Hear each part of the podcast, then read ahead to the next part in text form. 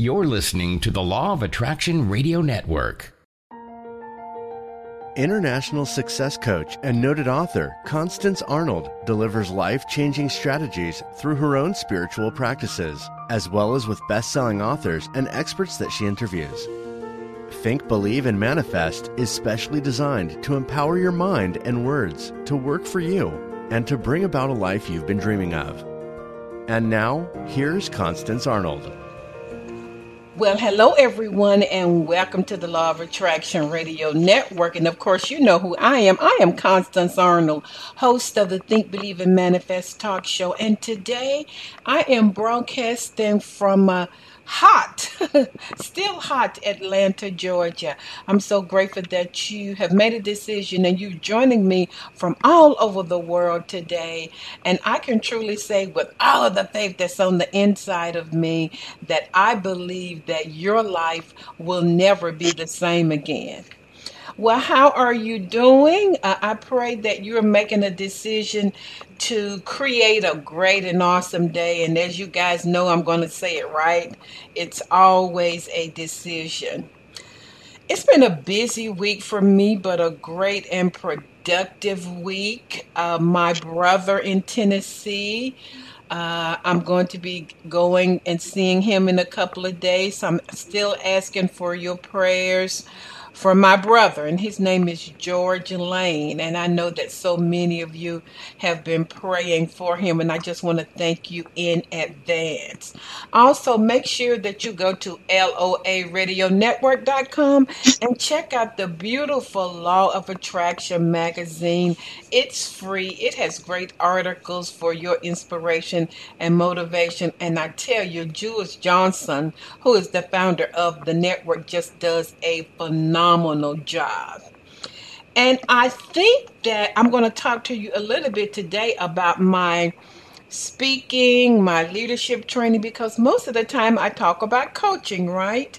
And I would love to be your next keynote, keynote plus uh, leadership trainer for your organization. And these are just some of the places where I have been the keynote or where I have developed and delivered uh, leadership training courses. You guys ready? Uh, let's see, Lockheed Martin, Delta Airlines, U.S. Post Office, AFL-CIO. I have also taught in the states of Connecticut, Georgia, Tennessee, Michigan, Virginia, South Carolina, North Carolina, spoken at many universities. And I would love to help you to make your next event a very successful one. I customize all of my training and my speaking that so that it will align with your vision, whatever your company's mission is. And I always say that I just believe, I know that really your bottom line is people and uh, after my speaking and training, I say that your bottom line would definitely have increased. So check me out. Visit my website at fulfillingyourpurpose.com and just um, see some of my clientele. I have an extensive clientele.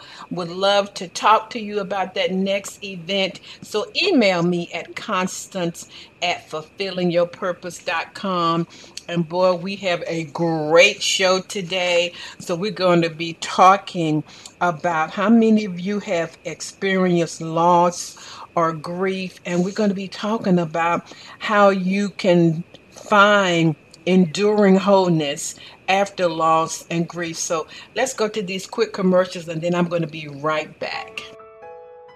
Do you have an upcoming event where you need a dynamic speaker? Constance Arnold is a sought after keynote speaker that will enlighten the entire audience with proven strategies that are aligned with your organization's vision and mission. An experienced speaker for major Fortune 500 companies, Constance has entertained audiences with inspiring change. Constance would love to make your next event an extraordinary success. Contact her today at constance at fulfillingyourpurpose.com. For the past 30 years, Constance Arnold has coached clients globally in the areas of relationships, wealth, and career. Her vast clinical background gives her extraordinary understanding of human behavior to accelerate manifestation. Every coaching client receives proven action plans to create change from the inside out. Constance will be right by your side. Talk to her today at Constance at fulfillingyourpurpose.com. Well, I am back, and I'm back with my very special guest, and her name is Sherry Cormier. Hope I pronounced that correctly. She is a psychologist, consultant, and a public speaker, and she is the author of Sweet Sorrow Finding Enduring Wholeness After Loss and Grief. And, you know, let me say something. I've never met her, but but the two of us had an experience a couple of days ago that would make a black girl pull her weave out. But I, I, I, didn't do it because I had difficulty on my end recording. And you can always tell who a person is by how they respond. What seemingly could have been a crisis, she was very calm, very peaceful, no problem, Constance. And this went on for almost the entire afternoon. And so I do know her by the Spirit because she was such a sweet and gentle soul. So, Sherry Cormier, welcome to the Law of Attraction Radio Network. Oh, Constance, I'm so glad to be here with you and so glad to be speaking to all of your listeners. And I'm I'm so impressed listening to you and all of the places you have spoken, the states. I think we have to get you to my state because I didn't notice it on the list. So I'm going to work on that. Okay, what's your state? Maryland. Oh, I have not trained in Maryland. That's I would love to go. Yeah, so we got to get you here. I'm delighted to be here. And, you know, I think that experience that you and I had last week was really a gift. I thought that maybe was the the universe stepping in and actually helping us because I think it it it's such a great place to start when we talk about what people experience with loss. And that is that you're going along one day you know and everything is sort of in place. And then all of a sudden something happens. And that day for you you know it was loss of recording. And but you know, when you have a loss, what it what strikes me is, you know, and this was true for me with all my losses, which is kind of what motivated motivated to write Sweet Sorrow. You know, you're going along, and then you get these losses, and it's a shock. the the biggest thing for me, and I think for a lot of clients I've talked to, is it's like your plans get disrupted.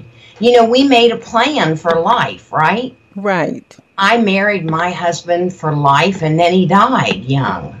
And, you know, some of us make plans to have children or to have a certain job or a certain house or friends or live in a certain place. And then nature, you know, like, look what's happening now in North and South Carolina. Mother Nature intervenes. And it's like we get so attached to our plans. And then loss comes along, some kind of loss, and our plans get disrupted. So I thought that was a great thing that happened to you and me last week because you and I had a great plan for doing this show last Friday.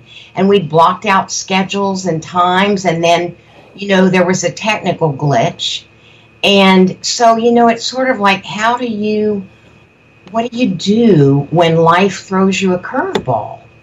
You know, that's so true. And I'm so glad I have so many questions for for you, uh, Sherry. And I just want listeners to open up. If you have, or you're right in the middle of a loss, loss of a job, of what you thought would be, uh, I'm right in the middle of a loss of how my brother was physically because he's different now. I, I just believe that Sherry really, has some answers for you.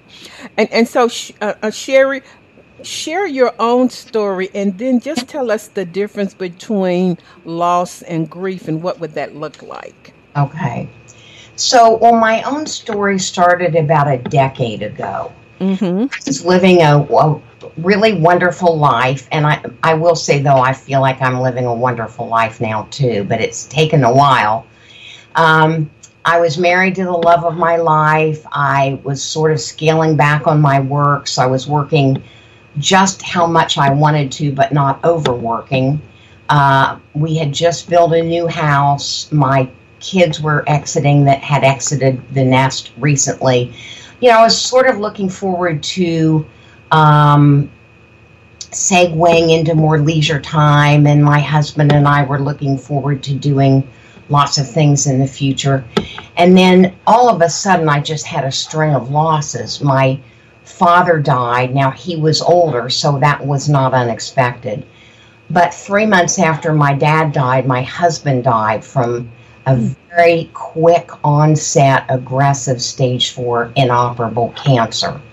Mm. And that was absolutely devastating to me. And I really, you know, I'd worked with people with, with loss, but I really did not know how I, you know, I honestly didn't know if there were days I could go on. I was very mm And then my, a couple years after that, my mother died and then I had adopted a dog. I'd rescued a dog after my husband died. And then she died. And then a year ago, my only sibling, my sister, died. So I know that I, I hear, I don't know the details about your brother, but I know that something has shifted for you with him. And that's that's got to be close to your heart and yeah well let me ask you something that sounds like you know, just a cumulative cumulative losses. Yeah. How, how did you make it? I, I mean, I know we're going to get into it, and how did you even begin to see even glimmers of hope and light? Right. And I like the word, the fact that you said cumulative, because there is actually a kind of grief we call cumulative. And it's really mm-hmm. you get hit with sort of multiple losses at once. So we it's something we do have to pay attention to. Well, how did I get glimmers of hope? You know, I have to say that I think the way that I did it, and I can't stress this enough to to listeners, is people, other people. We do not heal from grief in isolation. And grief itself, I think, is so isolating, Constance. Mm-hmm. And you know, when we lose someone close to us, I think at some kind of weird level, we sort of feel abandoned.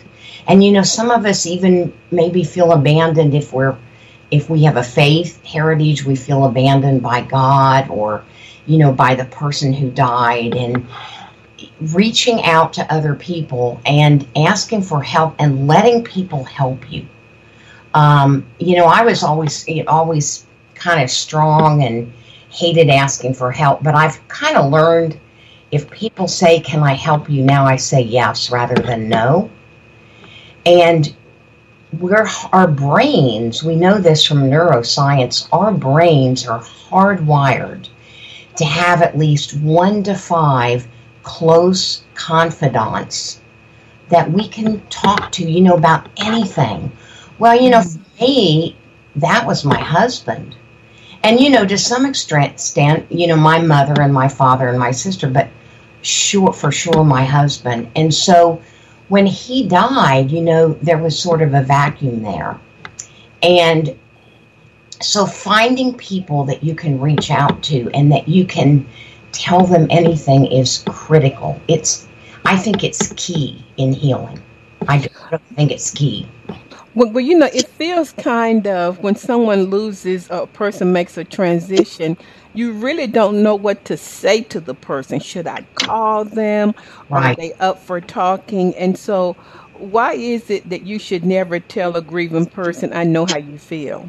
Right. You know, I think there are certain things that you should not say, and I think I know how you feel is one of them, mm-hmm. because you re- we really don't know how they feel, and you know, just yesterday, and I'm always learning, mm-hmm. and just yesterday, I thought about the idea that grief kind of can fall on a spectrum. You know, depending on the relationship of who we lost or even what we lost because you know we could have lost a job or a house or you know a, a, a, a vision or a dream we had we could feel some relief but on the other end of that spectrum you know we could just feel absolutely devastated so I don't ever like to say to anyone, I know how you feel, because we don't really know how they feel. We've never exactly walked in their shoes. And I think another common phrase that people sometimes say that really we need to avoid is, well, there's a reason for this. Because um, those, those things are, you know, are kind of likely going to be heard, offen- they're going to be taken offensively by someone like, well, you don't know you don't know that there's a reason you don't know how i feel i think what's really important to do on the other side of that question constance is really to validate though to acknowledge to just acknowledge you know i see uh, i know your mom i have a friend whose mom just died three days ago so i say i I just saw that your mom died. I she was such a wonderful person. I like to say her name, Marjorie. I loved your mom, Marjorie. Um, I know this must be a hard time for you. So you just acknowledge that they're in the thick of this. And um, sometimes I think we want to avoid people. Like I, sometimes I felt in the grocery store, honestly, after my husband died, if people saw me, they they I was living in a real small town then. They kind of wanted to run the other way. and right. to be fair to them, there were times I would go into the grocery store and see somebody and kind of start crying. But you know, I think we can be this. The United States is kind of grief phobic in some ways, and we're a little afraid of people who are suffering and filled with pain. And so we need to kind of help ourselves sit with that so that we can be present and really show up for somebody in our life who is uh, you know who is grieving and who's bereaved show up and show up for the long haul because grief is not something that just flies out of our window in a heartbeat it, it takes a while to really work through and process grief and every when I've ever talked to about grief and my, my own experience, we get a lot of visitors, a lot of people show up for us initially, and of course, you know what happens. Mm-hmm. Back to their own life. And they get busy, and then that's when we get real lonely. So sometimes I caution uh, clients and I say, you know, sometimes year two or three may be harder than year one because there's a lot of people around us in year one. But in year two or three, the reality of the loss can really set in. We can be lonelier. And, you know, loneliness is really, we know that's a killer now. Yeah, it is. It changes our brain. Um, it changes our brain. It releases our stress hormones. Uh, it, it contributes to heart disease. Um, it contributes to cognitive problems in the brain. So we need to really show up for grieving people for the long haul, and we need to keep checking in with them periodically. It doesn't mean we have to we don't we don't want to stalk them, but we need to check in with them periodically. How are you doing? And ask them, you know, what's it like for you? Is there anything that you need? Is there any way I could be helpful? because we don't maybe always know how to be helpful. I always like to ask someone, what's what's one thing I could do that would really be something you need right now? Yes, so true. And and so I want listeners who uh, who might have even lost a job or, or, or, or, a dream of what you thought life would be like. Mm. You, you, you said it so eloquently when you said last when we were trying to record it was an interruption of plans. Yes. And so when people have that happen to him to them it's devastating. So what other tools can people begin to use to heal from devastating loss? Right so i think you know the first thing i won't go in won't belabor it but i will say find your team, or someone might call it find your tribe. Mm-hmm. But surround yourself that, with people that you know are going to be there for you that you can count on. And then start talking to them about what you're losing. Like if you've lost, maybe you thought you were going to be a mom and now you can't have kids, or you thought you'd have this great job and you didn't, or you thought you would, you know, travel the world and you didn't, or whatever. But whatever you've lost, you lost a home, you went through a divorce, that's another kind of big loss for a lot of us. Um, talk to talk to your tribe about it.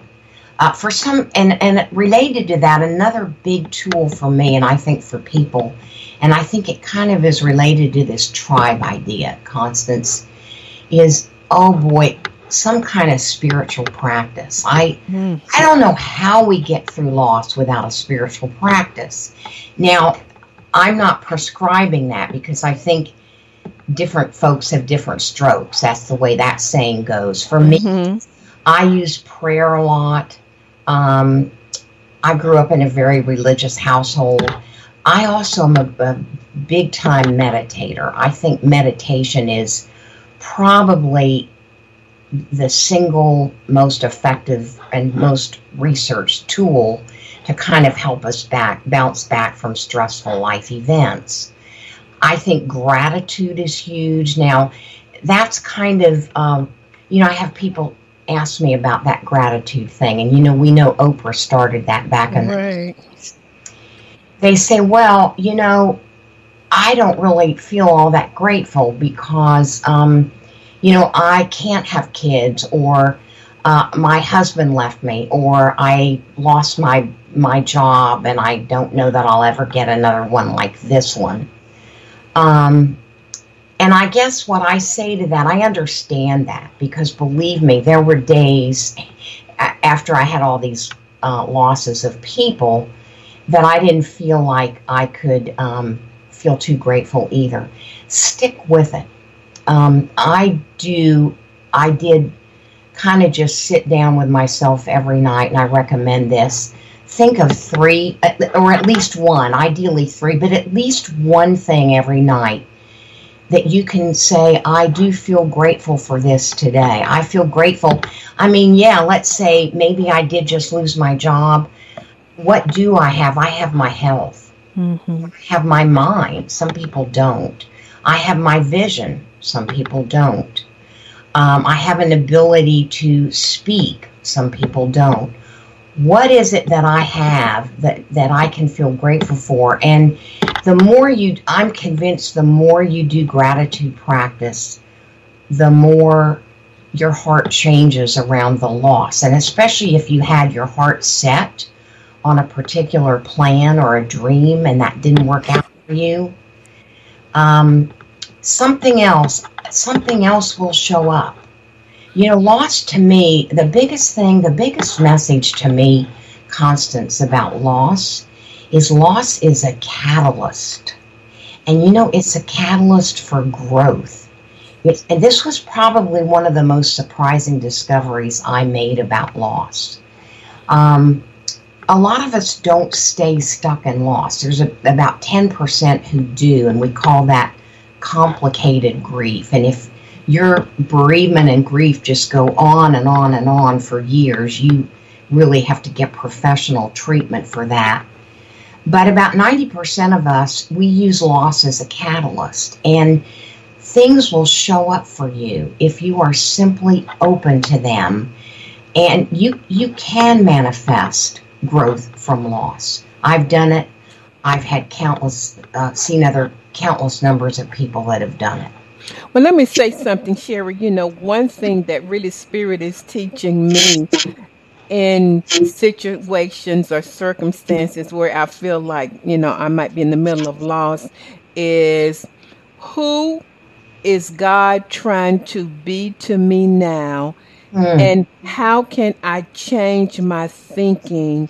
And upgrade my beliefs. Oh. Now, I, I, mean, who wants to do that in the middle of pain? I mean, mm-hmm. I didn't love it, but now it's like a prize to me because I mm-hmm. realize that what might appear to be really hard and really devastating might be the one thing that's going to take me to a level of living and experience that I would have never had in my life if I had not been open to the upgrade and the growth. I want to just say amen to that. and I think that's what that is what happens. And you know, there's a fellow down at University of North Carolina, Charlotte, named Dr. John Tedeschi, who's a psychologist, mm. who's come up with this new phenomenon, psychological phenomenon for just what you're talking about, called post-traumatic growth. Mm. Now, we hear a lot about post traumatic stress, right? You know, we know about veterans returning from war, and of course, they come back with a lot of losses. And so it's sort of like, how do we turn that traumatic loss into an event that's traumatic growth? And I think you hit on the key thing, and that's, boy, our thinking, our belief system. I'm big on that too. You know, I remember a woman who told me a story about herself. Her husband left her a few years ago, and she's never been able to stop thinking of herself as a victim. Mm. And the thing that's sad about it to me is she's a real neat lady, uh, or just you know, fun lady. You and I would theoretically love her. She's could be fun, and she's smart, and can be witty, and has a lot to say but because she still is stuck in that belief system, I'm a victim because my husband left me, she's become bitter. And now what I see is I see all these people that used to be in her life, like her tribe, that she kind of cultivated, sort of dropping off. Because after a while, they don't keep wanting to hear or be around her bitterness and kind of they don't want to hear the negative thinking all the time. So I think that's a piece of it too. You know, I do think we we become how we think. And so I think a, a tool for dealing with loss is really noticing and being mindful of what kind of beliefs do I have about this? If I'm sitting around saying, you know, this is the most catastrophic thing that's ever happened to me and I will never recover from this, you know, that's really going to impact how we don't do or do not move forward. If we're saying, I don't like that this happened to me, I wouldn't have chosen that this event happened to me, and yet I am willing to try to stay open to it and to really see what is going to emerge, knowing that, yes, I'm going to have some dark, painful times, and yet I want to keep the image of that butterfly in mind. You know, that butterfly, beautiful butterfly. Saw one this morning on my flowers. And I, I squatted down in the sunshine, Constance, and I looked carefully at that butterfly, and I still saw that kind of ugly caterpillar.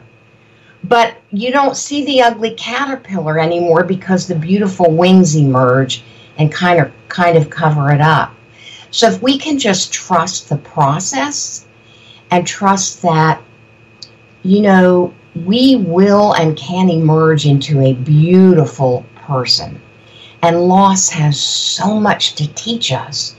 We need to be able to stay open so that we can really get the lessons and really honor the lessons and know what the lessons are for us and be able to talk that's, a, that's, that's a powerful principle so, so, Sherry, are you saying that anyone who chooses to do so can shift, maybe gradually, from post traumatic stress to post traumatic growth? Well, I'm saying many, many people can. There seems to be, again, about maybe 10% of bereaved people who don't make the shift from post traumatic stressful loss into post traumatic growth. Mm-hmm. And we know from Tedeschi's research that these seem to be either more likely to be someone who's lost a child mm. or someone who's lost a person to a very violent death, such as unfortunately the shooting that we just had near near uh, where I live today. And I think if you think about it, those events are harder, they may be harder to recover from because, you know, it's not the natural order of things to lose a child. It's the natural order of things for the parent to go first.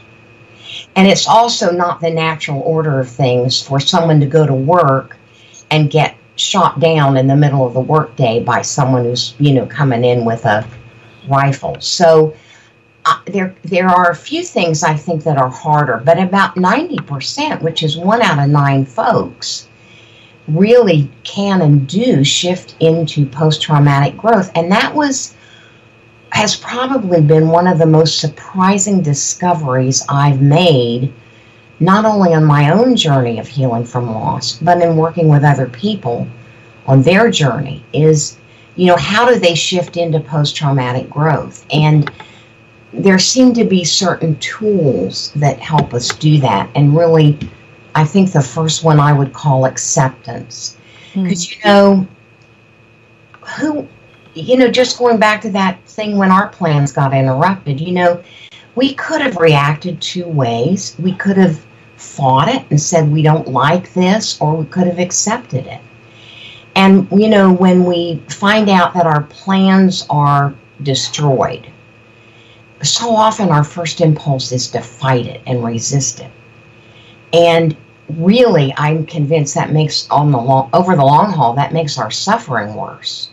And so we found that probably the first tool for post traumatic growth is what we call acceptance coping. Like we really just accept that there's a new normal now, there's a new reality now. We didn't choose it, we may not like it. We have to really pray for acceptance to come around it. So that's a really important tool for post traumatic growth. We have to really um, search for meaning. I think that's another important tool for post traumatic growth. And I think you mentioned that before. Like, you know, what is uh, God's plan for me? What's the meaning in this? Um, what beliefs do I have to shred in order to find new meaning. And you know, when we kind of move toward growth, what we discover is we're probably not the same person we were before. And we're probably not exactly on the same path that we were on before. And there's we're manifesting a new path and we're trusting that that new path is going to be able to open great gifts. You know, a very wise friend of mine said to me one time, there's no such thing really as good or bad news. There's just news. Hmm. Think about it, that's true because what you think, you know, you someone might call you and say, "I have such bad news." I'm sorry, but uh, your job, uh, we're going under, our company's going under, and you're going to lose, you know, everyone's going to lose their job in a month. Well, you know, the first thought you might have is, what bad news?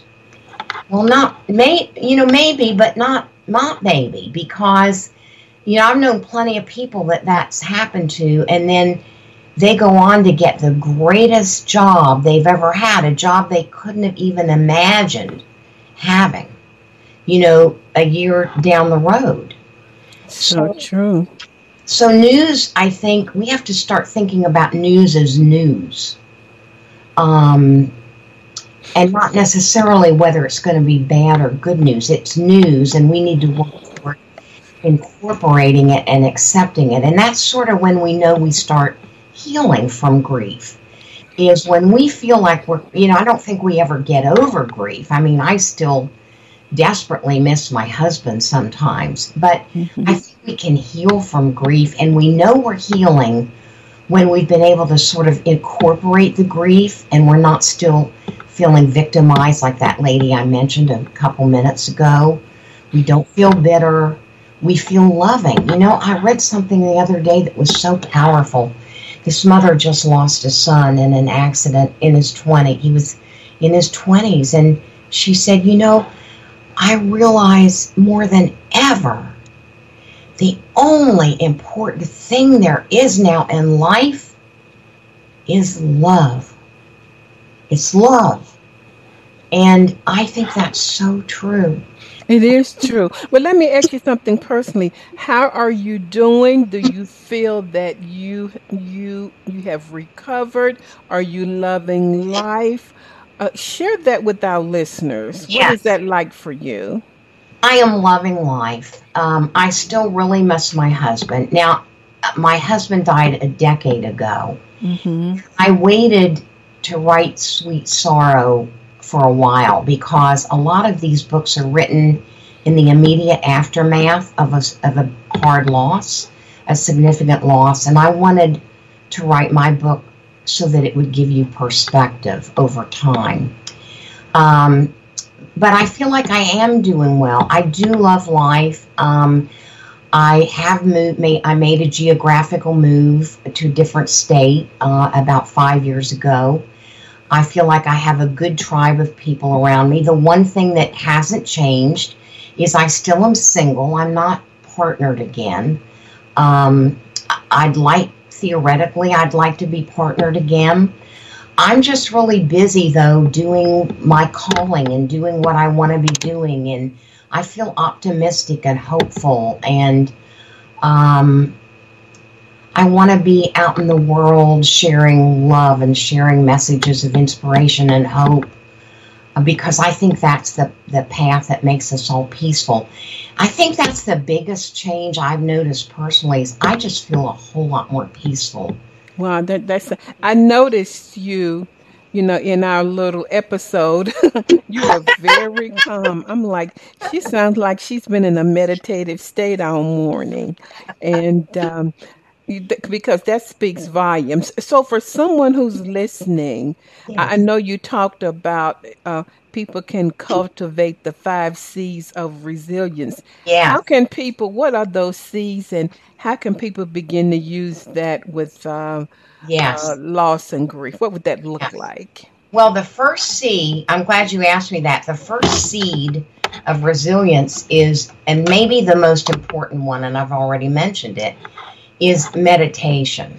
Mm. Because there's, we know from research, meditation changes our brains and it decreases our stress hormones, it increases our feel good hormones in the brain. It actually changes the structures in the brain. It decreases our anxiety response.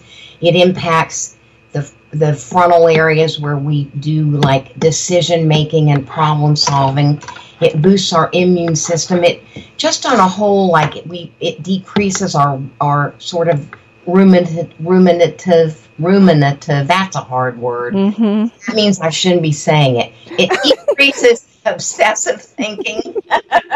Hey look i'll let you say it. I rehearsed your name for two or three days so we, we get what you're talking about Sherry. yeah it decreases thinking that's not good for us let me put it that way it just makes us feel more peaceful. So the first seed or the first tool for cultivating resilience is meditation. And in fact, many people that work with meditation believe, and there's research to back this up, that it may be the most effective, single most effective thing you can do to help yourself recover from a stressful loss or, for that matter, any stressor, any stressor.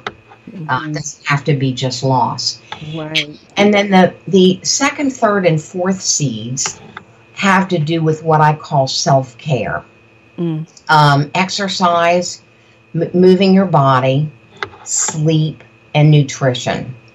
And these three, we know from the work of Richie Davidson, who's up at Wisconsin, that exercise, nutrition, and sleep are all biological markers of resilience. And when you don't get them, like if you're eating junk food, you're not sleeping, and some people with grief don't sleep very well, or you're, you know, you're not moving your body, you know, you're not skipping to work, or you're not up dancing your Zumba, or you're not, you know, lifting those weights.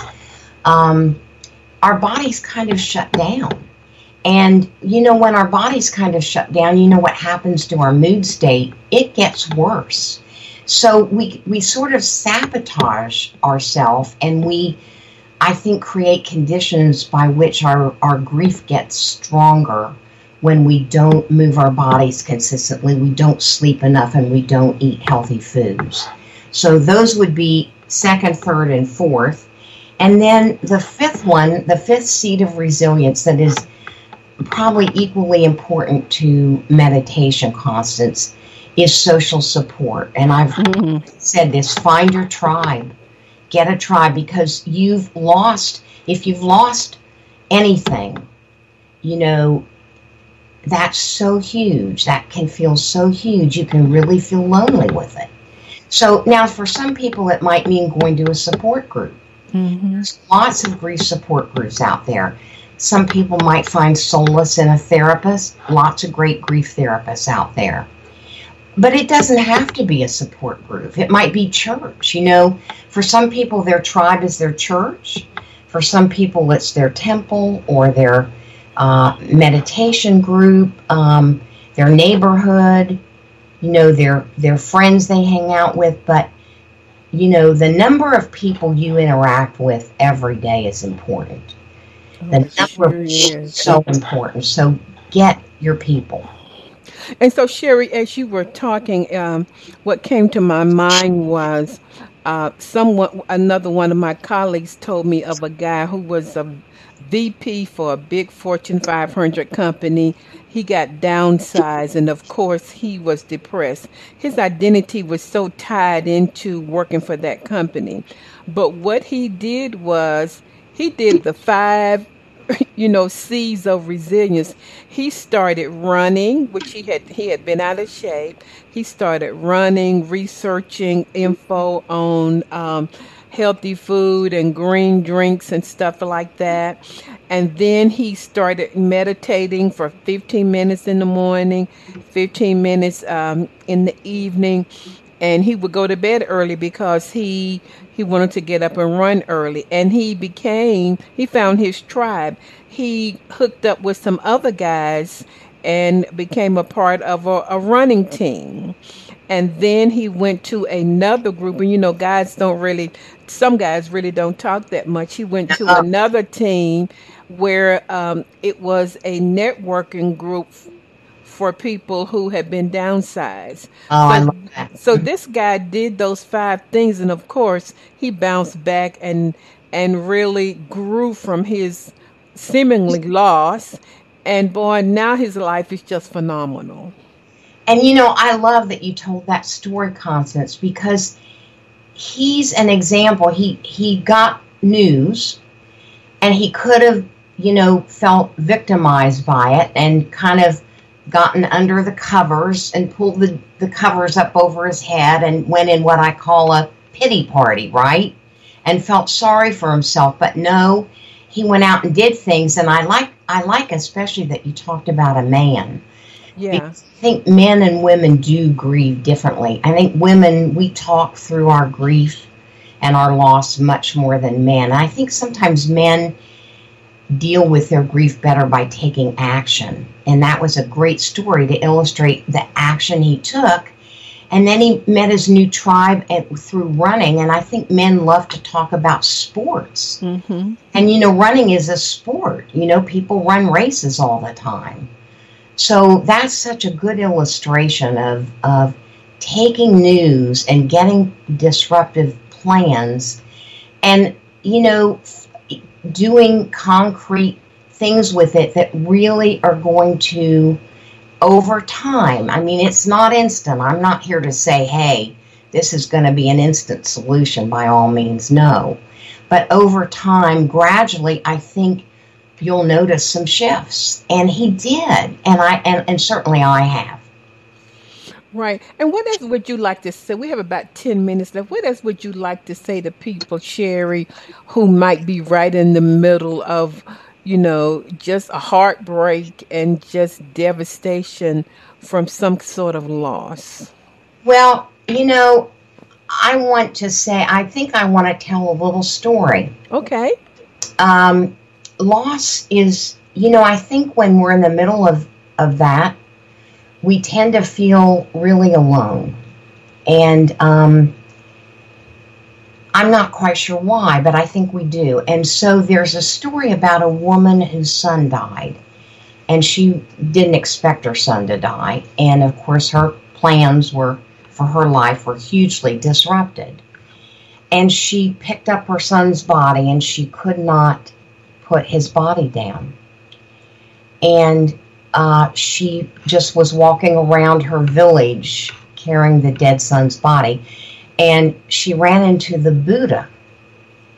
And she said to the Buddha, Oh, please, Buddha, I know you could bring my son back to life. And he said, I can bring your son back to life if you can go to a house and find and bring me back a mustard seed of anyone, any house that has not experienced loss. And she went around and around she couldn't find any house that had not experienced loss. So mm-hmm. then she put her dead son's body down because she realized then that she wasn't alone. So that's the first thing that I want people to know who are suffering is you really are not alone. And find your resources. There's so many resources. And the other thing that I'd really like to say, one thing Constance that really helped me and this was another surprising discovery for me, was that uh, death is really, you know, when you lose something or someone, and I lost more someones than things, but you know, what a loss, we tend to think of it as um, permanent. We tend to think of it as something is just totally disappearing out of our life, like if it's a dream Oh, I'll never have another dream. If it's a house, I'll never have another great house. I'll never have another job that I love, like that man that you talked about. Or for me, you know, I'll never have great people, particularly my husband. I found that though death is death in particular, if you lose a person, and we know that the two highest stressors are death of a spouse and death, death of a child. Mm-hmm and they're heartbreaking, but it's more of a transition rather than a disappearance. Mm. And if we can just be open to the fact that, you know, I think that the person's, I learned, one of the things I learned because I got very powerful dreams, which I describe in Sweet Sorrow from my husband after after he died for years. Um, if we can be open to the fact that the body of the body dies and yet that person's spirit lives on the love we have lives on the relationship we have still endures so i find great comfort in that and i like to give comfort to other people that you know whatever the loss is for you um, i do believe and i have witnessed that um, loss and gr- grief, although we move forward for it from it, and it still sort of is part of us, that there's something enduring to be found, and there is something uh, that will emerge for you, and you probably don't know what it is yet. Uh, trust the process and keep your eyes open, and most of all, keep your heart open. And and so so quickly, share have you learned to enjoy the process? Because you, you know, I, have heard you use the word discover. Yes. A couple of times because discovery can be like an adventure. Or, yes. or you can be open to it. It can be full of surprises. Have you learned to do that? I think I have. I think this, you know, and I think you just mentioned something that I forgot to mention that's huge one of the biggest, you know, I think ways to help yourself heal is to learn or do something new. Go on an adventure, be an adventure, make a discovery, find a discovery, learn something. Um, we know again from neuroscience that learning or doing new things changes our brains in a really positive way. And it really helps with sorrow. You know, it's almost impossible to be really, really sad while you're learning a new dance step or, you know, mm-hmm. doing you know, you're out volunteering or you're out canvassing for an election or you're on Google learning how to speak uh, Spanish. You know, you'll notice in those moments when you're doing something new, you're discovering that your sense of isolation and sorrow and sadness is sort of taking a back seat. Wow. I think discovery is huge. I think life as an adventure is huge. It is. You're very articulate and, and you're a great storyteller. I don't know if anybody ever shared that with you. And and you know it's quite mesmerizing just to listen to you share the principles, not only in theory, Sherry, but these are principles that you're living by. That I'm living by, that I had to live by because I got news that changed my life. Right. So share with people how can how can you they get your book and I'm going to strongly encourage everyone to if you're going through you know loss or you're feeling devastated uh, get her book. Tell us the name of your book, your website, Yes. uh, how can people contact you and all of your contact info. Yes. Okay. So uh, the name of my book is Sweet Sorrow. Pretty easy to remember. And by the way, that name, that title, came to me in a dream. And the subtitle is Finding Enduring Wholeness After Loss and Grief. And you can get the book, um, you can order it online at all of the online retailers. Uh, your local bookstore may have it. Uh, you can order it from my publisher, which is Rowman, R O W M A N dot com. My website is www.sherry, S H E R R Y, Cormier, C O R M I E R, author dot com. And I also have an Amazon author page. You can contact me through my website, through my Amazon author page. Um, I'm on Facebook. You can message me on Facebook. I'm fair. I think I'm pretty available. So I'm Sounds like it. yeah, happy to respond to you. Love to respond to you.